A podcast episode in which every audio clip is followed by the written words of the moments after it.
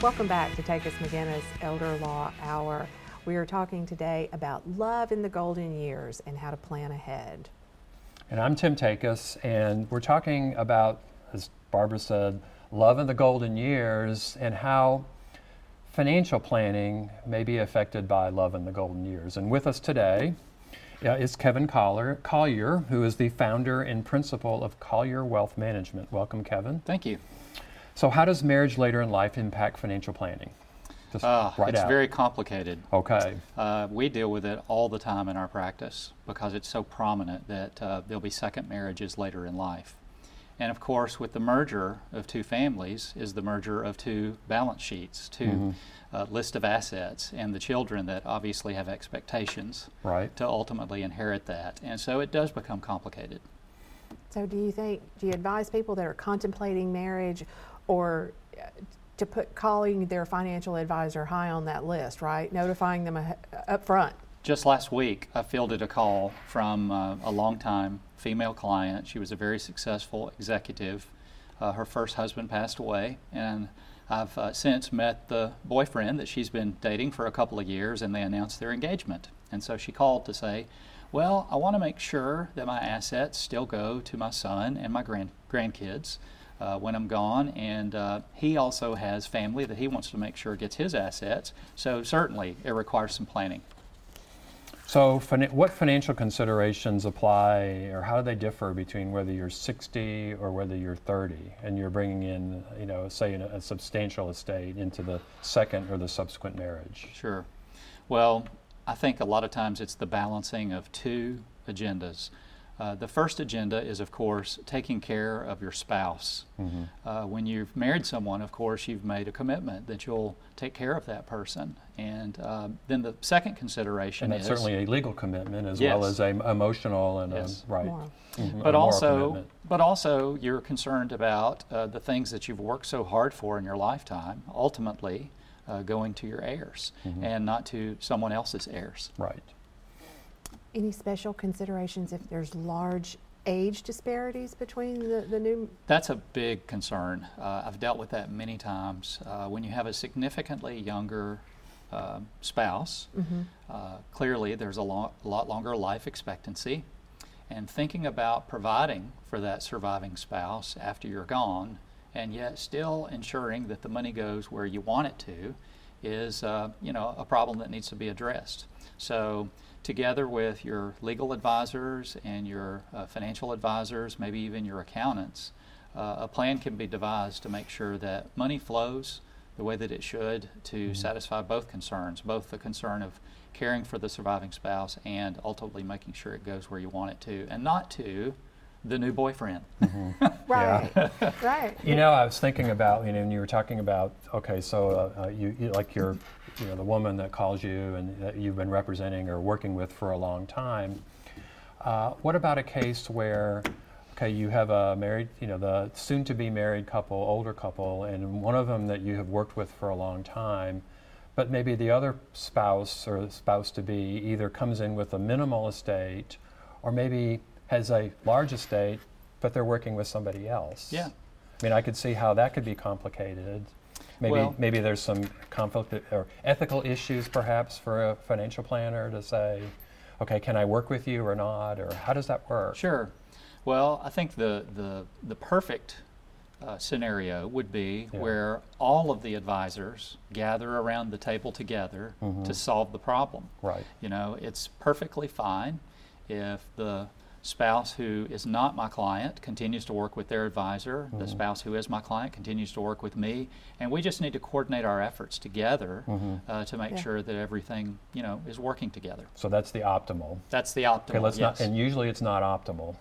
Well, and then right. of course, uh, truthfully, yeah. we would look at that as an opportunity to maybe win over this uh, new person mm-hmm. uh, because it would simplify matters a great deal if they worked with one financial advisor but still kept the assets separate.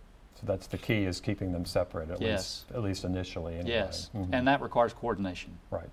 I think one thing, um, a challenge that we encounter a good bit is people do not often understand how the role of their legal estate planning documents with their beneficiary designations in their financial products. So spouses may not always inherit the uh, retirement plan, right? That's right. We have ERISA plans and non-ERISA plans. Um, ERISA plans are 401ks and whatnot. 401ks, pensions, and typically ERISA law says the spouse gets that, and if they don't get that by beneficiary designation, they have to be notified and sign off on that Gotcha. on the Mhm. document. Mhm. Uh, but uh, most people will roll those assets into an IRA, and there's no requirement for spousal notification Mhm. if uh, a person decides to change the beneficiary on uh, a retirement account. So you cannot count on the fact that as a surviving spouse that you're going to get that. You have to make sure that you review those beneficiary designations periodically and make sure that it's still working the way it should. Right, and we all know, and I'm sure you do especially, that there are horror stories of people that they never changed the beneficiary, and so now it goes to the uh, Ex-spouse? ex-spouse. yeah, That really wasn't planned, right? No. right? yeah, no. yeah. I think that was like the Conway Twitty or the Harold, who was Jenkins. the Jenkins estate, you know, in Sumner County that went on for years and years. Right. You know, so financial planning changes as well as estate planning, Yes. you know, and everything else. For sure.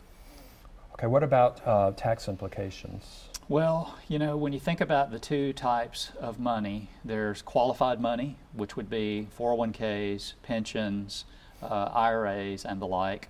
And then there's non qualified money. That might be just money in an investment account, a joint account, an account that's TOD to your kids. And the tax implications are twofold for retirement accounts, except for the Roth. Yeah. Uh, all retirement accounts, regardless, are taxable Right. uh, when the money comes out of those accounts. So there's not a great deal that can be done to, to avoid that. There's not much that can be uh, done to you know miss miss out on the taxes. Right. But for the non-qualified assets, um, you know there's an opportunity for planning there because uh, of course at death you get a step up in basis and uh, that can Okay, avoid expl- capital gains. Can you explain a little bit for our viewers about what the, what a step up means? Sure. So imagine that you had made an investment of a half a million dollars. Mhm. And because it did well and you worked with the right people and it was managed well, Right. uh, now that asset is now worth $2 million. Okay. And you have a million and a half dollars of unrealized capital gains. Gotcha. Um, a person who has that in their estate and then passes away uh, can give a step up in basis to the $2 million figure Mhm. for purposes of both income taxes and for the estate valuation. Right. So basically, it's a get out of jail card So to children, avoid. so children inherit that two million dollars, and then if they sell it the next day on the market, there's no capital gain. That's correct. Right. Or a surviving spouse if it was not jointly owned. Gotcha. So the, sp- the survi- surviving spouse gets a step up. Yes. A full step up. If it's jointly owned, they only get a half, Half a step up. Yes. Gotcha. Yes, hmm So there's some opportunities to plan there. for sure.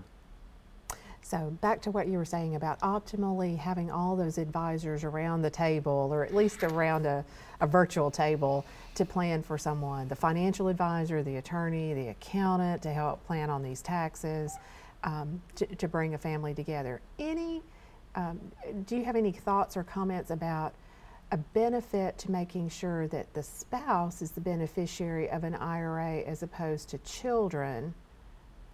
any, and maybe the children could be the beneficiaries of some other money, still an Yeah. equitable division. Yeah, there's one uh, benefit to a spouse being the beneficiary, and that is the law allows for the IRA to be treated as if it was always their IRA. There's no requirement, unless they're over 70 and a half, to start drawing down that money.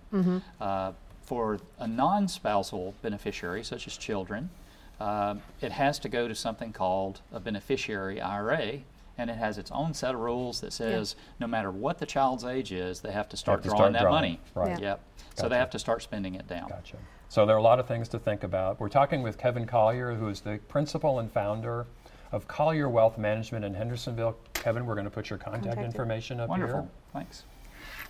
I know we haven't answered it, people's, all their questions about financial planning related to Right. uh, later in life marriage, but giving people things to think about. Thank you for being here. Thank Right. you. So up next, stay with us. We'll be speaking with Chris Johnson, our associate attorney. We'll be talking about veterans benefits and the impact of those benefits on late in life marriages. Stay with us.